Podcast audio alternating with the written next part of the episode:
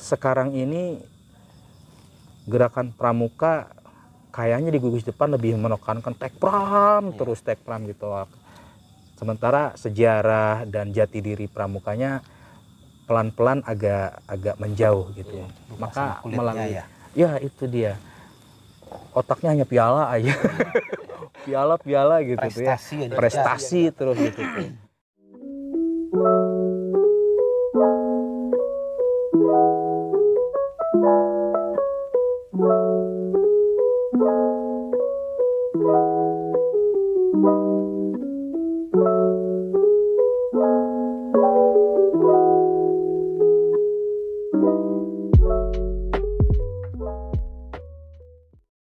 Assalamualaikum warahmatullahi wabarakatuh. Waalaikumsalam warahmatullahi wabarakatuh. Berjumpa lagi di channel MTS Negeri 1 Serang.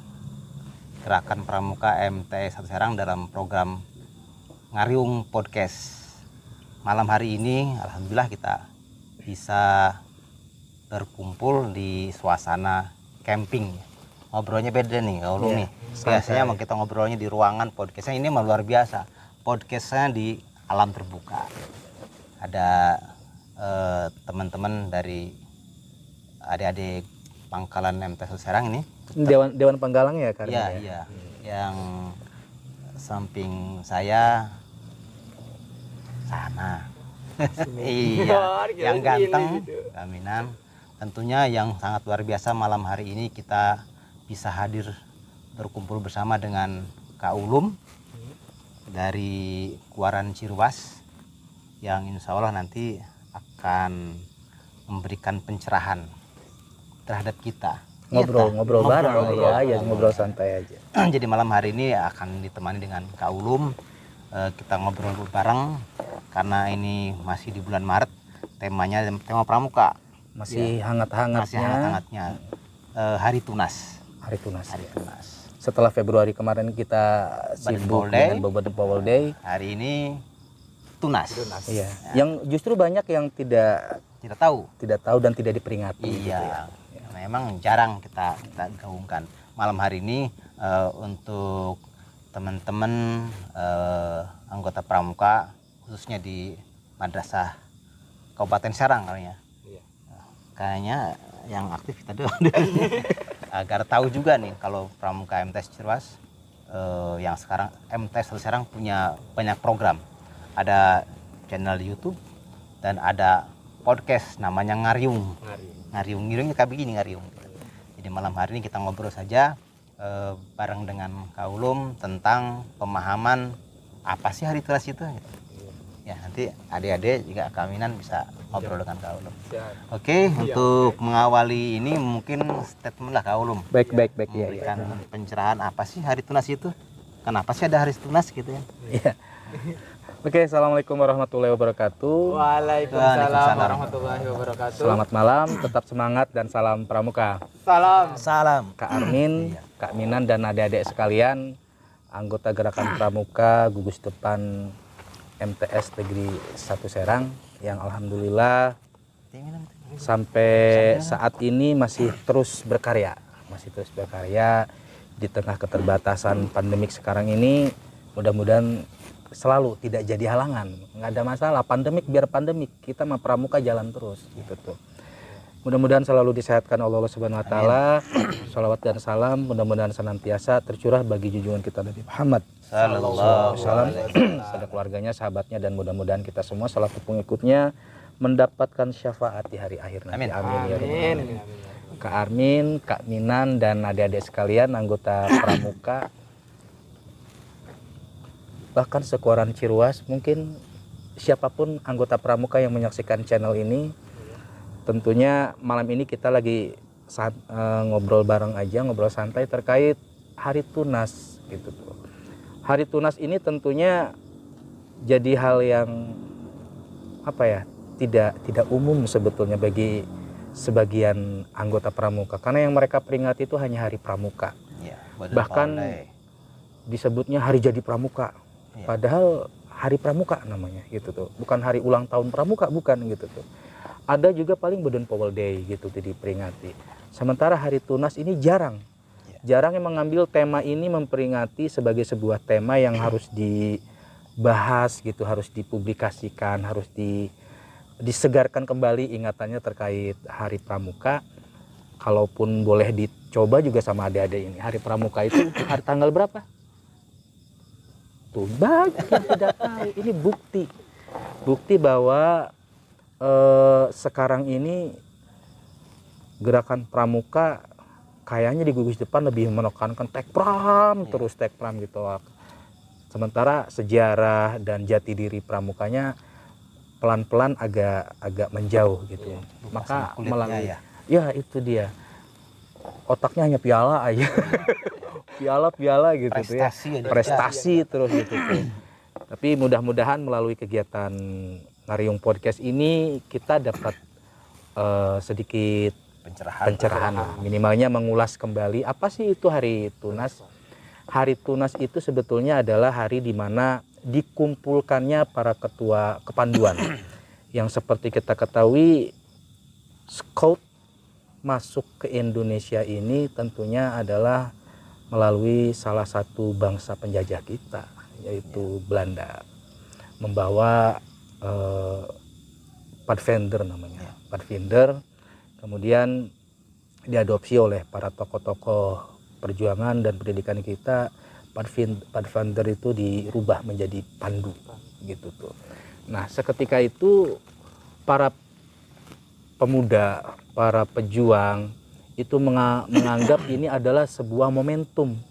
Menganggap ini sebuah momentum supaya para pemuda bisa bersatu bergerak dibekali oleh keterampilan-keterampilan semi militer gitu tuh.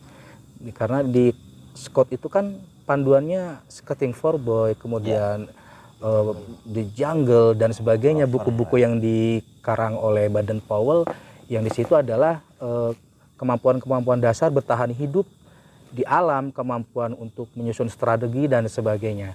Nah, maka dari itu timbullah muncullah para organisasi-organisasi kepanduan di Indonesia, Kak. Ada organisasi kepanduan Hizbul Waton misalnya, ada kepanduan Nahdlatul Ulama, ada Pandu Putra Putri dan sebagainya dan sebagainya. Banyak sekali kepanduan yang ketika itu masih eh, mengadopsi nuansa Baden Powell-nya masih kental. Nuansa Baden Powell-nya masih kental. Kemudian eh, masih bersifat tidak menyatu. Masih masing-masing. Jadi pandu ini seperti ini, pandu ini seperti ini dan sebagainya. Sementara GBHN Indonesia itu sudah menyatakan bahwa seluruh nuansa keorganisasian di Indonesia ini harus berdasarkan Pancasila. Makanya ketika tanggal 9 Maret dipanggillah seluruh petinggi, seluruh ketua kepanduan di Indonesia untuk berkumpul di Jakarta waktu itu berkumpul di sebuah tempat oleh Insinyur Soekarno yang waktu itu adalah presiden pertama Republik Indonesia menyatakan bahwa seluruh kepanduan ini dileburkan. Bukan dihilangkan bukan, tapi dilebur. Dilebur yang dimaksud adalah disatukan digabung kepanduan-kepanduan ini para para organisasi kepanduan yang ada di Indonesia semuanya dilebur menjadi satu dengan nama Pramuka. Dan di saat itulah Indonesia dan presiden waktu itu menyatakan sayalah pramuka tertinggi. Iya. Soekarno itu me- me- langsung langsung me- memberikan apa namanya sambutan yang ringan tapi ini sekaligus se- sebagai wahana sosialisasi bahwa sekarang nggak ada lagi pandu tapi adanya pramuka sayalah pramuka tertinggi di Indonesia itu Insinyur Soekarno mengatakan seperti itu. Dan waktu itu eh, seluruh kepanduan di Indonesia sudah dileburkan dan tidak ada lagi kepanduan. Karena yang boleh menyelenggarakan pendidikan kepramukaan sejak tanggal itu hanya satu yaitu gerakan pramuka. dan dari peristiwa itulah setiap tanggal 9 Maret kita peringati sebagai hari tunas kenapa sih diperingati sebagai hari tunas? Karena memang setelah peringatan itu Kak Armin eh, itu ada instruksi untuk sambil penanaman pohon. Penanaman pohon sebagai penghijauan eh, di seluruh tempat tentunya terutama di kepanduan-kepanduan tersebut. Dan waktu itu dihadiri oleh beberapa menteri. Dihadiri oleh beberapa menteri ada dari menteri pendidikan ada dari menteri koperasi ada empat menteri kalau tidak salah waktu itu Kak Armin itu me- merancang ADART jadi setelah Jadi belum belum pengukuhan eh, 14 itu belum ya? belum belum. Belum, ya. Jadi ketika eh, 14 Agustus itu adalah proses yang se- kesekian gitu tuh. Jadi hari tunas dulu, kemudian ada ART-nya dirumuskan pada beberapa hari setelah itu ditambah satu menteri kalau nggak salah menteri sosial waktu itu ditambah satu menteri lima orang inilah yang ditugaskan oleh pramuka tertinggi di Indonesia oleh Insinyur Soekarno untuk membuat untuk merancang ADART-nya gerakan pramuka gitu Sebelum disahkan itu ya? sebelum disahkan. Jadi hari tunas, kemudian hari tunas ini sudah selesai, rangkaian hari tunas satu hari setelah itu empat menteri kumpul diberikan tugas untuk membuat rancangan ADART ditambah satu orang lagi dari menteri sosial akhirnya jadilah ADART itu. Jadi itu sebetulnya hari tunas yang eh, sampai saat ini masih mungkin peserta didik kita masih belum belum familiar. Yang mereka pahami hanya 14 Agustus, Jadi- 20 Februari. Eh, hari tunas tuh bukan kaitannya lahir nih pembuatan logo atau eh, lambang pramuka oh ya? bukan, bukan. Ya. Hari tunas itu justru sebetulnya eh, hari di mana dikukuhkannya sebuah organisasi dengan nama Gerakan Pramuka. Ada Yang- kaitan juga dengan lambang barangkali itu Oh ya? tentu. Akhirnya ya. Karena lambang itu adanya di ADART. Di ADART itu kan dijelaskan tentang lambang gerakan pramuka yang berupa siluet tunas kelapa gitu tuh. Mereka memang eh, ada gerakan untuk em, melakukan penghijauan, menanam gitu tuh di sana. Kenapa diambil tunas gitu? Salah satunya adalah itu karena ketika melakukan penghijauan dianggapnya tunas adalah sebuah harapan yang luar biasa karena tunas adalah sebuah apa sih sebuah benda yang diharapkan menjadi besar tumbuh tumbuh dan tumbuh gitu tuh. Kalau pencetus lambang eh, gerakan pramuka kan siapa? Sunario Modipuro. Modipuro. Dia kan seorang menteri pertanian ya? Betul dan Nah, itu salah satu perwakilan iya. itu ya. ada menteri pertanian itu eh, dalam tim lima ini ada menteri pendidikan, menteri pertanian, Pertanian. menteri sosial, menteri ekonomi, koperasi, kalau Iya. tidak salah ditambah satu orang lagi. Sunario Atmodipuro inilah yang mengusulkan, mencetuskan bahwa untuk gerakan pramuka ini adalah dengan lambang, tapi bukan tunas kelapanya Karmen, tapi siluet yang di yang di apa namanya ya disepakati dan diatur dalam ADART-nya adalah siluetnya walaupun memang itu adalah tunas kelapa gitu tuh. Nah, sejak itu semua eh, anggota pandu tuh nanam tunas kelapa semua gitu penghijauan gitu di sana. Kalau lihat lambang kepanduan ya di dunia ini rata-rata mengacunya di Badan Pol ya dengan Betul, betul, tiga jari ya, Tiga jari. tiga jari. Kayak gitu ya, gimana? Jari. Oh, gitu. oh gini gini gini gini. Baru gini bukan ya? Tiga jari. Rata-rata semua tiga tombak ujungnya.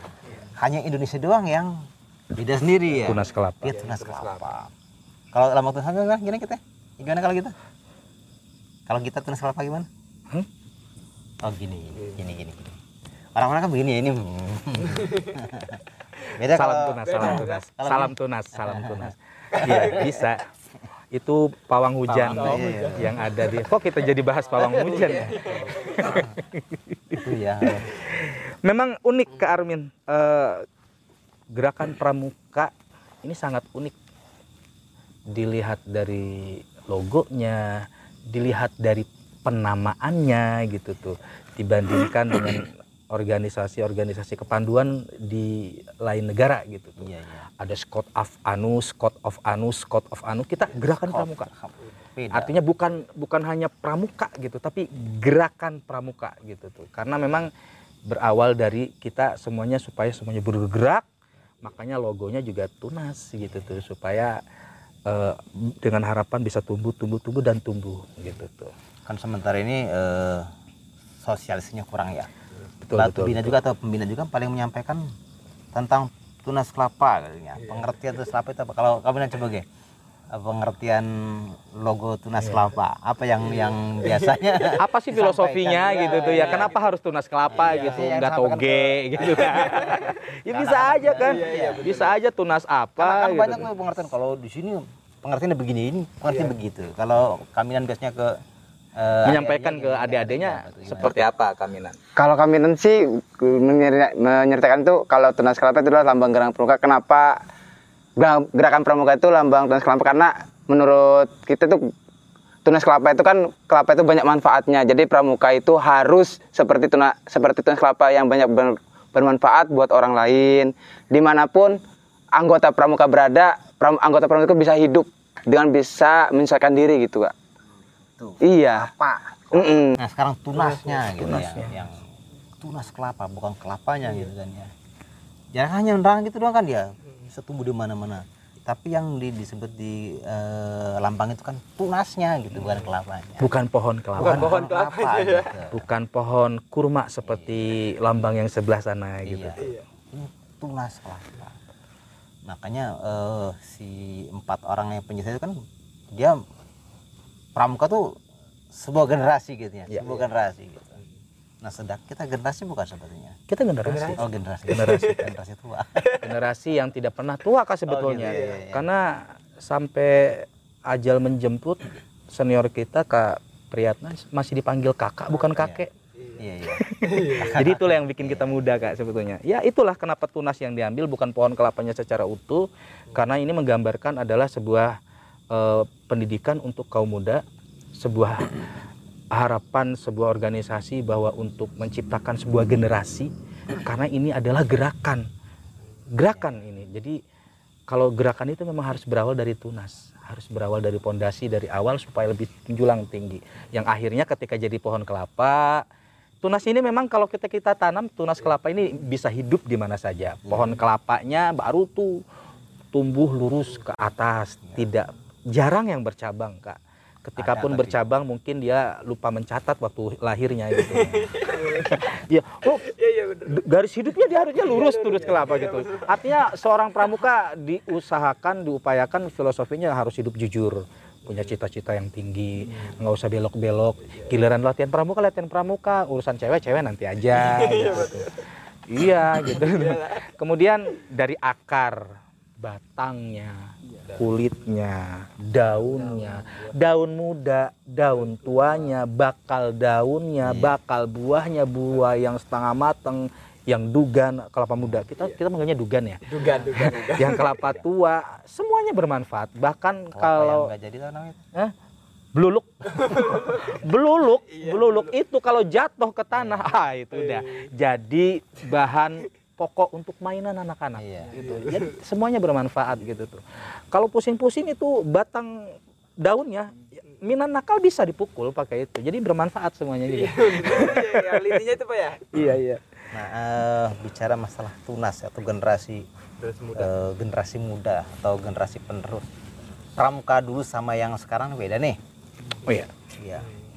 Kalau menurut kalau zaman kita dulu waktu masih kita masih jadi penggalang mungkin kerasa ya. Rasa momentum pramuka tuh kerasa gitu berbeda dengan yang sekarang ya.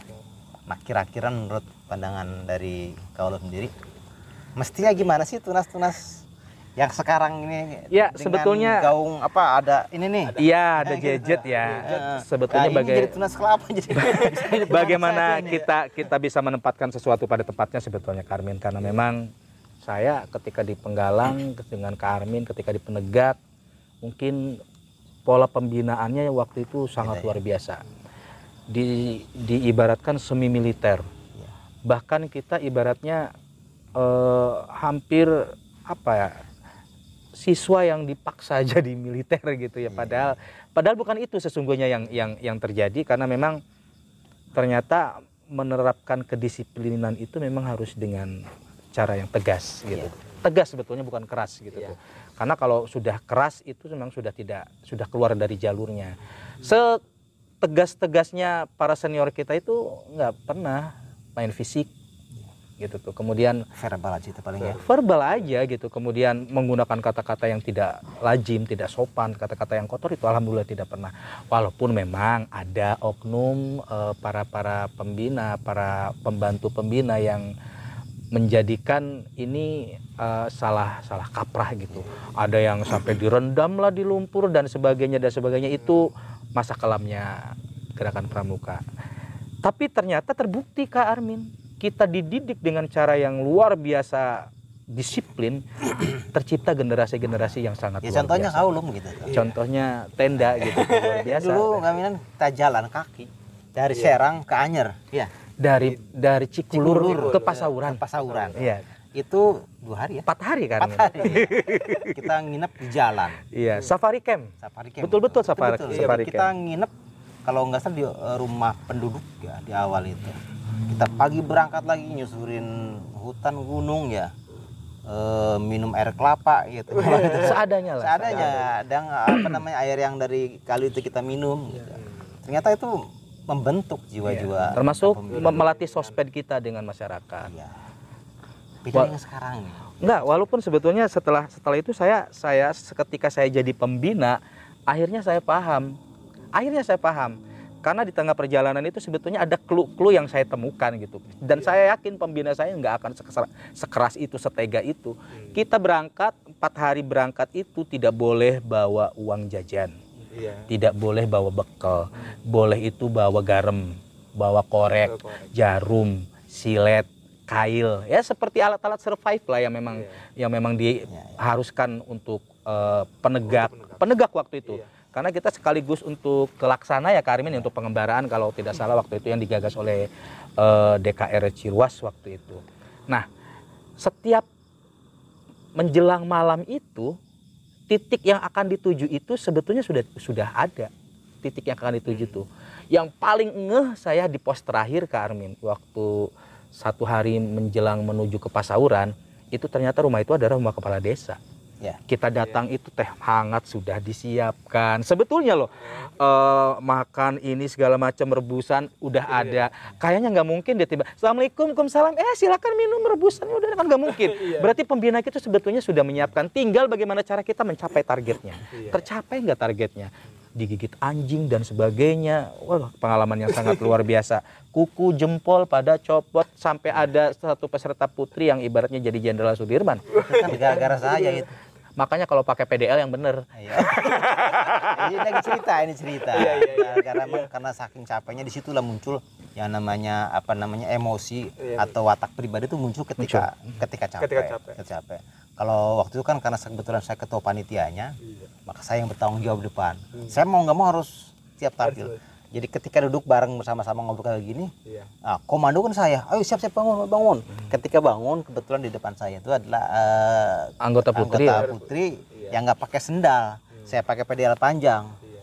Jadi keinjak, Frat, itu si kuku lupas. lupas itu. Ngejeritnya minta ampun. Jangankan anak kecil orang gede aja pasti ngejerit. Dan itu saya yang salah. Saya yang salah karena emang posisi lagi capek bangun asal aja gitu. Dan konsekuensi saya salah, saya manggul atau mandu dari puncak eh, atas itu sampai bawah Sampai gunung. bawah. Kalau kan kalau tandu itu kan bikinnya dari tali ya. Waktu itu kita pakai jaket, pakai pakai sarung, jaket, pakai ya. sarung, pakai Dan seadanya saya aja. yang di depan gitu tuh. Iya. Yang yang mang, manggul, Yang manggul. gitu. Ya itu kan eh, ternyata memang sebuah cerita yang nggak bisa dilupakan. Nggak bisa dilupakan. Oh, Dan betul, betul. itu adalah pembinaan yang sebetulnya. Ya. Nah saat ini bagaimana caranya Menerapkannya menerapkan ke eh, generasi zaman ya, yang sekarang zaman kali ya. zaman yang sekarang. itu. Sebetulnya sama halnya Kak Armin sebetulnya ketika kita di zaman kita penggalang, penegak di eranya itu harus bisa bersikap cepat, tegas, sigap menyikapi sebuah keadaan. Pun sebetulnya anak-anak sekarang kalau mereka ini tidak dibekali dengan eh, pola pemikiran yang bagus, gadget ini Hmm. ini adalah bisa jadi sumber ilmu, Bisa juga. bisa jadi juga penyakit. sumber penyakit Iya. bisa menjadi bisa menjadikan akhlaknya lebih baik, bisa juga merusak akhlaknya. Bisa membantu dia belajar, bisa bahkan sebagai pengganggu belajar. Jadi bagaimana caranya? Maka seorang pramuka diharapkan bisa mengambil sikap seperti itu harus bijak me- menyikapi, bijak memanfaatkan gadget ini. Jajet ini sumber ilmu sebetulnya. Guru nggak tahu, Mbak Google tahu mungkin. iya Iya. Kalau dulu waktu kita masih ngeker-ngeker gitu, sekarang mah tinggal Jangan atuh GPS urusannya selesai sekarang. Justru dimanjakan seperti itu sebetulnya tinggal bagaimana caranya peserta didik kita memanfaatkan media yang ada untuk apa ya mempertajam, Iya, iya. mempertajam jadi momentum Hari Tunas ini kita coba membuka wawasan baru ya barangkali tunas saat ini berbeda dengan tunas Ya, saat yang Iya. lalu. ya gitu makanya program salah satu program yang kita eh, miliki di gugus depan ini salah satunya adalah pemanfaatan IT Betul. podcast Nah, sam- yang, Kan yang dilaksanakan se- Iya. oleh gugus depan yang berpangkalan di MTS Negeri Iya. 1 Serang sudah sangat luar biasa karena kami dari pengurus Kuaran sudah lihat channel YouTube-nya, Channel makanya YouTube-nya. subscribe, subscribe. itu jangan lupa jangan lupa itu yang paling pokok loh Eh, ya memang sangat luar biasa. Eh, ini jadi referensi tentunya terutama bagi Kuaran Cirwas karena MTS Negeri 1 Serang ini di masa pandemi tidak jadi halangan gitu. Penyampaian materi secara online, kemudian melalui video, melalui Google Meet, melalui segala macam. Pokoknya pramuka jangan terhenti gitu tuh. Dan saya luar biasa apresiasi dengan gagasan-gagasan yang dicetus oleh para penggiat khususnya para pembina dan para pembantu pembinanya sampai malam ini pun podcast ini sangat luar biasa gitu tuh. Ini adalah sebuah hal yang bisa dikatakan menjawab sebuah tantangan. Ini bukti bahwa pramuka bisa memanfaatkan gadget, bisa memanfaatkan teknologi sebagai sarana untuk pembinaan peserta didik gitu tuh. Hanya Karmin, menurut saya tunasnya di masa kita dengan tunasnya di masa sekarang sebetulnya sama. Karena waktu di zaman kita masih siluet, sekarang pun masih siluet. Jangan juga berharap jadi hologram gitu maksudnya. masih masih dengan masih dengan semangat yang sama, tentunya dengan nuansa yang berbeda gitu. Karena perkembangan zaman seperti Iya. itu ya kita yang yang mengelola eh, bijak lah Bijak. harus bijak, harus bijak. Adik-adik juga yang hadir di sini sebagai ini anggota pramuka MTS Negeri Satu Orang harus bangga. Harus bangga dengan apa yang dilakukan oleh para pembina, para pembantu pembina, anggota pramuka di Kuaran Cirwas khususnya di gugus depan yang lain belum tentu belum tentu ada ada momen-momen seperti ini yang bisa mengkonsep sebuah kegiatan supaya pembinaan masih tetap berjalan. Mudah-mudahan titipnya nih Kak Armin eh, kalau saya lihat kan kelas 3-nya itu sudah ada yang Sembilan. eh kelas Iya, 3. Maaf, saya masih masih Iya. tunas yang lama sekarang. Di tunas yang lama kelas 3. 3 SMP. Tunas sekarang kelasnya 9. Sembilan, iya. Kelas 9 saya sudah lihat sudah ada yang terap, Iya. sudah eh, TKK-nya sudah saya incer-incer sudah cukup lah. Mudah-mudahan tahun ini MTS Negeri 1 Serang, ayo Garuda gitu tuh. Siap. Karena sebuah kebanggaan bagi seorang peserta didik, anggota pramuka di golongan penggalang adalah ketika mereka menempuh sebuah tingkatan paling ujung, yaitu gerakan eh, yaitu Garuda, Garuda Penggalang. Jadi mudah-mudahan melalui podcast ini adik-adik yang nonton, yang kelas 9, yang kelas 9, ayo eh, siapkan mental, siapkan eh, bukti fisik ya Carmen terutama ya bukti fisik karena memang yang saya lihat saya pantau secara yang melekat pada bajunya TKU dan TKK-nya itu sudah sudah cukup. Gitu. Tinggal secara administrasi nanti gugus depan tinggal berkolaborasi dengan pihak keluarga dan pihak pemerintahan pihak desa. Jadi kami tunggu Kak Armin Siap. untuk Pramuka Garuda dari MTS Negeri Ada 1 yang mau tanyakan nggak Dek, sebelum itu Ada yang nanyakan nggak? Tentang tunas? Ayo. Tentang tunas ada yang mau tanyakan? Nomor sepatu mah 41 sih. Beda berarti kayak. Nah, Kak Aminan ada yang nanya?